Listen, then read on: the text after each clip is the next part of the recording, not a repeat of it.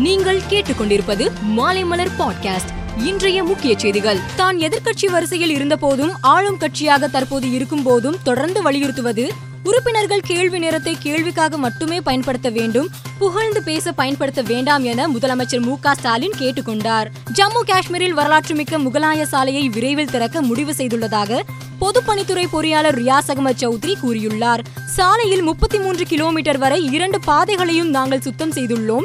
இருப்பினும் முகலாய சாலையில் ஏழு கிலோமீட்டர் வரை ஒற்றை பாதை அகற்றப்பட்டுள்ளது எனவும் ரியாஸ் அகமது சௌத்ரி கூறியுள்ளார். மரியுபோல் நகரில் ரஷ்யா நடத்திய இனப்படுகொலையில் ஆயிரக்கணக்கானோர் கொல்லப்பட்டதாக ஜெலன்ஸ்கி குற்றச்சாட்டியுள்ளார். மக்கள் கொல்லப்பட்ட அனைத்து ஆதாரங்களையும் மறைக்கும் முயற்சியில் ரஷ்யா வெற்றியடையாது. அதை மறைக்க முடியாது.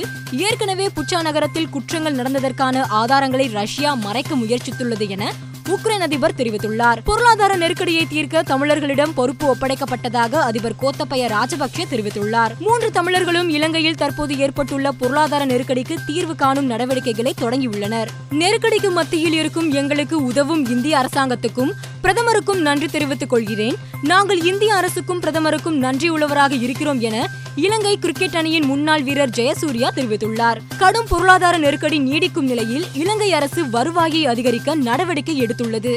இலங்கை அரசின் வருவாயை அதிகரிக்கும் கூடுதல் வரி மசோதா பாராளுமன்றத்தில் இன்று நிறைவேற்றப்பட்டுள்ளது. பெரும் பணக்காரர்களுக்கு கூடுதல் வரி விதிக்கும் மசோதாவை பசல் ராஜபக்சே தாக்கல் செய்திருந்தார். புதிய சாதனை படைத்தது மகிழ்ச்சி அளிப்பதாக கொல்கத்தா நைட் ரைடர்ஸ் அணி வீரர் பேட் கமின்ஸ் தெரிவித்துள்ளார். ஐபிஎல் போட்டியில் குறைந்த பந்தில் அரை சதம் அடித்த சாதனை வீரர்களில் கம்மின்ஸ் ராகுல் உள்ளனர். அவர்களுக்கு அடுத்தபடியாக யூசுப் பத்தான் சுனில் நரேன் பதினைந்து பந்தில் அரை சதம் அடித்திருந்தனர். மேலும் செய்திகளுக்கு மாலைமலர் டாட் காமை பாருங்கள்.